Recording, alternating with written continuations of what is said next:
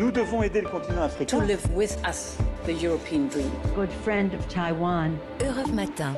Votre revue de presse internationale sur Europe 1. Partons d'abord en Grèce. Bonjour Charlotte Athanasiadis. Bonjour. Alors les gros titres de la presse grecque ce matin d'une tempête provoquée par des révélations de mise sur écoute illégale, écrit le journal EFSIN, l'hebdomadaire de gauche Documento publie une longue liste de personnes surveillées, parmi lesquelles un ancien Premier ministre, des ministres en exercice, des journalistes ou encore des hommes d'affaires.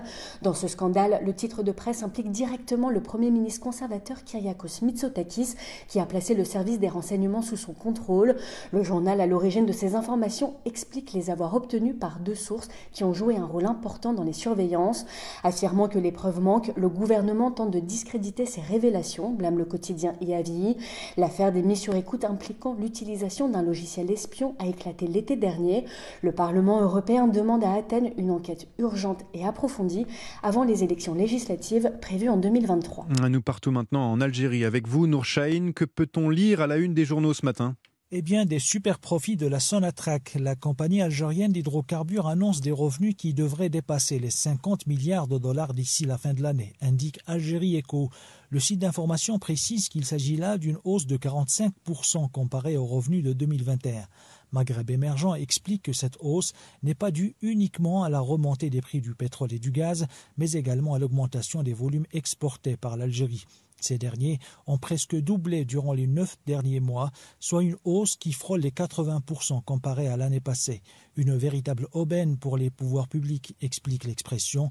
D'après le journal, la fiscalité pétrolière a déjà rapporté plus de 2000 milliards de dinars, l'équivalent de 14 milliards d'euros au trésor public. Une dernière étape maintenant au Maroc avec Alexandre Blanc. De quoi parle-t-on ce mardi? D'une synagogue ouverte sur le campus de l'université Mohamed VI Polytechnique, l'un des établissements les mieux dotés du Maroc, à une heure de route de Marrakech. Une première dans le monde arabe, rapporte le site H24. La synagogue a été inaugurée en présence de représentants de la communauté juive marocaine. Une cérémonie racontée par le magazine tel quel avec, comme le veut la tradition, l'installation à l'entrée d'une mezouza, ce rouleau de parchemin fixé dans un étui. Ce n'est pas une grande synagogue, souligne le desk, mais elle peut accueillir dix hommes soit le nombre minimum de personnes requises pour la conduite des prières.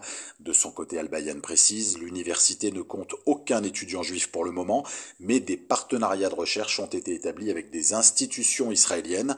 Quant à l'opinion, il rappelle que le judaïsme est apparu au Maroc il y a plus de 2000 ans, bien avant l'avènement de l'islam, et qu'il fait donc partie intégrante de la culture marocaine. Merci Alexandre Blanc et merci à nos correspondants. Dans un instant, la suite d'Europe Matin avec Dimitri Pavlenko.